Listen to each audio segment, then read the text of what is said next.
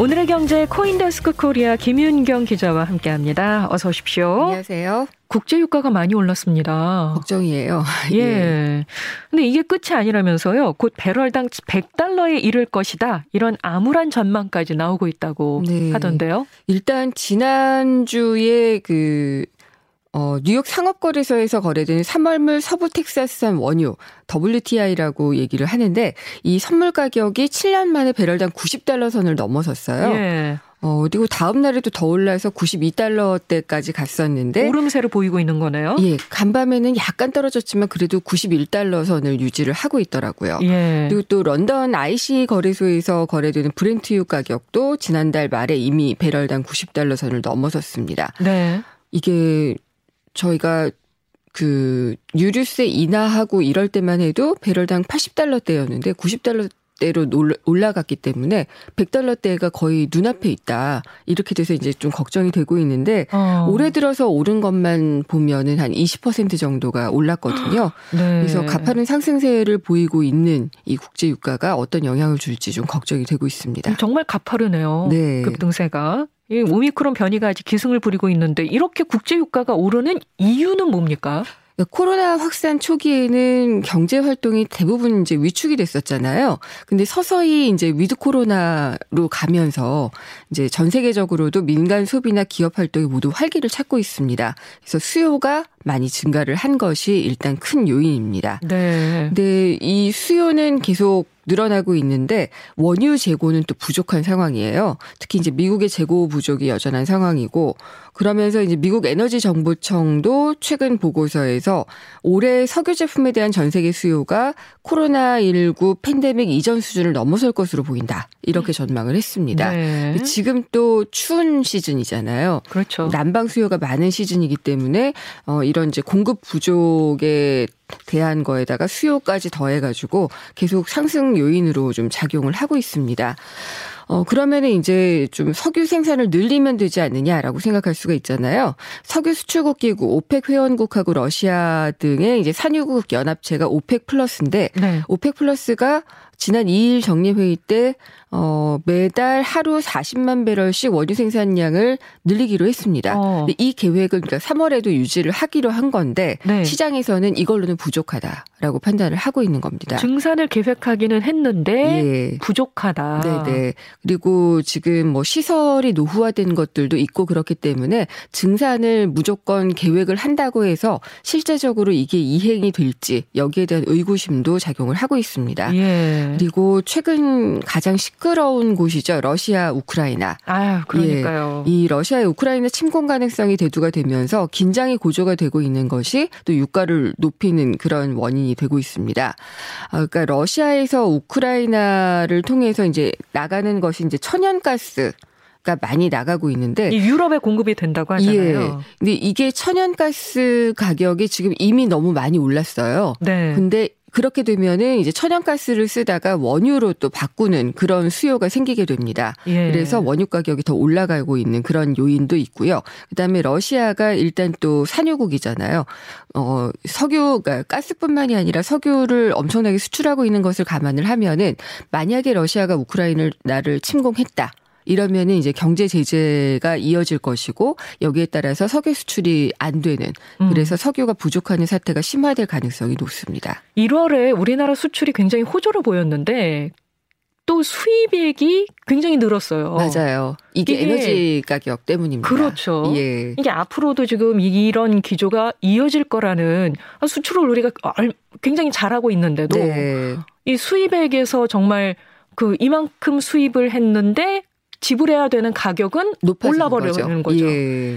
이렇게 된다면 또 문제가 발생할 수 있을 것 같고요. 이 공급 부족과 또 수요 증가가 네. 이 유류에서 이어지면 앞으로도 국제 유가는 계속 오를 가능성이 있다는 거고요. 그죠? 일단은 투자은행들이 보기에는 1분기까지는 난방 수요가 많잖아요. 네. 그래서 가격이 오를 수밖에 없다라고 보고 있어서 배럴당 100달러는 지금 기정사실로 좀 보고 있는 것 같습니다. 근데 뭐 여기에 더해 가지고 유가가 한 4, 5년간 장기적 전격적으로 오르는 슈퍼 스파이크 시대가 올 것이다. 뭐 이런 전망들도 나오고는 있습니다. 이게 장기적으로 4, 5년까지 내다보고 있습니까? 예, 그렇게 보는 시각도 있고요. 예. 근데 일단 한국은행도 유가가 올 상반기까지는 좀 오름세를 유지를 할 것 같다. 당분간 높은 수준을 유지할 것이다라고 예의주시하고 있는 것으로 보입니다. 아, 그렇군요. 지금 우리 정부가 한시적으로 유류세를 깎아주고 있습니다만은 네. 이 국제 유가의 영향이 가시화되면 이게 좀 반영이 되는 시기가 걸리잖아요. 그렇죠. 이게 본격적으로 반영이 되면 체감할 수 있는 기름값 상승률은 더 높아지지 않겠어요? 네, 그러니까 지금 유류세 인하한 게 지난해 11월이잖아요. 지금 그 효과는 이미 다 반영이 됐다라고 정부는 판단을 하고 있는 것 같아요. 네. 근데 국제 유가는 지금 많이 오르고 있고 이게 한 2, 3주 정도 시차를 두고 국내 기름값에 영향을 주게 되거든요. 그렇죠. 그러면은 지금 국제 유가 상승세가 반영이 되면은 지금 휘발유 가격이 뭐 리터당 1,800원을 넘어갈 것 같다. 지금 그런 상황에 처해 있는데 유류세 인하 조치가 시작되는 그 시점 의 유가에 기름값에 육박을 하게 되는 겁니다. 유류세는 인하됐음에도 불구하고 다시 돌아가는 거죠. 체감 온도는 예, 그렇게 되는 거죠. 예, 우리가 체감하고 실제로 사는 기름값은 오르게 되는 겁니다. 네. 그리고 여기에 이제 또 환율도 도움을 안 주고 있어요. 그래서 달러 값은 계속 오르고 원화 값은 떨어지는 어, 그런 상황인데 원유는 달러를 주고 사오잖아요. 그러니까 원화가 약세라서 더 부담이 커지고 있는 그렇죠. 그런 상황입니다. 그렇죠. 그리고 뭐 유가 외에도 지금 물가 다 전반적으로 오르고 있습니다. 그래서 기업들은 비용 부담이 늘어나고 또 가게는 또 지출 부담이 늘어나게 되잖아요. 에너지에 대해서는. 어, 그리고 그 밖에도 이제 물가가 다 오르고 있는데, 그래서 중앙은행은 물가 부담을 낮추기 위해서 할 수 있는 것은 금리를 올리는 긴축 정책입니다. 네. 그러니까 이것들이 또 서민들의 생활에는 또 다시 부담이 되는 구조가 만들어질 수 있다. 이런 점이 좀 우려가 되고 있고요. 올해 한국은행은 지금 연 한 1.5, 1.75%까지, 그러니까 코로나 이전 수준까지 금리를 끌어올릴 것이다라는 전망이 더 힘을 얻고 있는 그런 상황입니다. 그렇군요. 어, 이렇게 정말 전 세계가 맞물려서 돌아갑니다. 네. 이게 국제 유가가 오르는 것이 우리 경제에 굉장히 큰 영향을 미치게 되는 것이고요. 더불어서 또 물가까지 오르게 되는 요인이 되고 있는데 네. 그럼에도 우리 정부가 이 충격파를 완화하려면 어떤 정책들을 내놔야 할까요? 과거에 보면은 단기적인 처방으로 뭐 승용차 홀짝 운행제, 뭐 이런 온도 조절, 이런 에너지 절감 정책들을 많이 내놨었어요.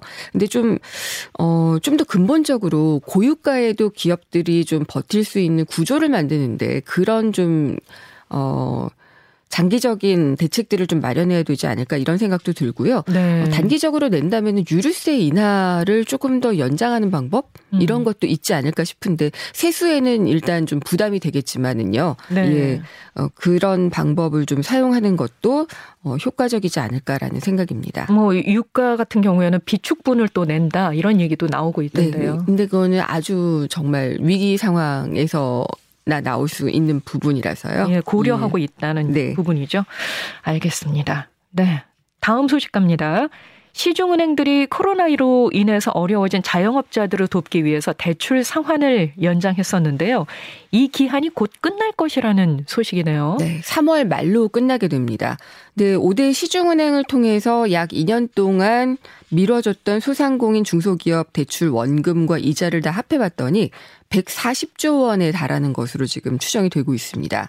근데 지금 오미크론은 여전히 확산세고 코로나가 언제 종식될지는 알 수 없지만 그동안 이 대출 상환을 세 차례나 연장을 해줬기 때문에 네. 금융위원회에서는 이제 3월 말로 끝나는 대출 상환 유예 기간은 그대로 이행하겠다 음. 이런 원칙적인 입장을 보이고 그 있습니다. 그 코로나로 인한 영업 시간 제한 등이 계속되고 있잖아요. 네. 이 자영업자들 상황이 여전히 어려운데 뭔가 대책이 마련돼야 할 것 같은데요. 그래서 어제 이제 금융위원회하고 금융권이 좀 모여가지고 간담회를 가졌다고 합니다. 네. 그러니까 대출 상환이 안될 대출 상환 연장이 안 될 경우에 자영업자들이 맞게 될 위기 상황 예. 그리고 또 금융권으로서도 이 대출 상환이 안 되면 다 부실 채권을 떼어 떠안게 되는 거거든요. 그렇죠. 그러니까 둘 다 다 연착륙을 해야지 되는 그런 상황이라서 어, 그 이후의 상황에 좀 준비를 하고 있는 것 같습니다. 네. 그래서 뭐 얘기가 되는 걸로는 음, 이제 그 대출 상환 유예가 종료되는 날짜나 이제 납입 기일은 다 알렸고요.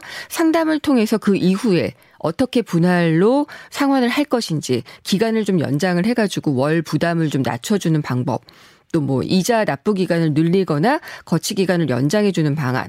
그리고 뭐 대출 상환을 못했을 경우 신용 등급이 좀 떨어지게 되는데 그렇더라도 이제 금리를 올리거나 하지 않는 그런 방안들을 계획하고 있는 것으로 알려지고 있습니다. 네, 네. 한국은행이 이제 만약에 3월에 예정대로 대출 만기 연장 이 원리금 상환 유예 조치가 끝나게 되면은 자영업자가 총 부채 원리금 상환 비율 그러니까 내가 갖고 있는 소득에 내가 버는 소득에서 원리금으로 얼마나 갚아야지 될지 그 비율을 나타내는 것이 41.3%에 이를 것으로 지금 예상을 하고 있거든요. 네. 그러니까 100만 원 번다면은 41만 원 정도는 원리금 상환에 써야지 된다는 의미인데 이건 평균이고요. 음. 사실 뭐 일부 서비스 업종 같은 경우에는 이 비율이 60%까지 그러니까 100만 원 벌면 60만 원을 내야 되는 그런 음. 상황까지 갈 것이라고 하는데 좀 걱정이 됩니다. 뭐 정치권의 그 추경 논의까지 지금 계속 얘기가 네. 나오고 있는데요. 앞으로 어떻게 진행이 될지 이 부분도 좀 지켜봐야 되겠네요. 네, 지금까지 코인데스크 코리아 김윤경 기자였습니다. 고맙습니다. 감사합니다.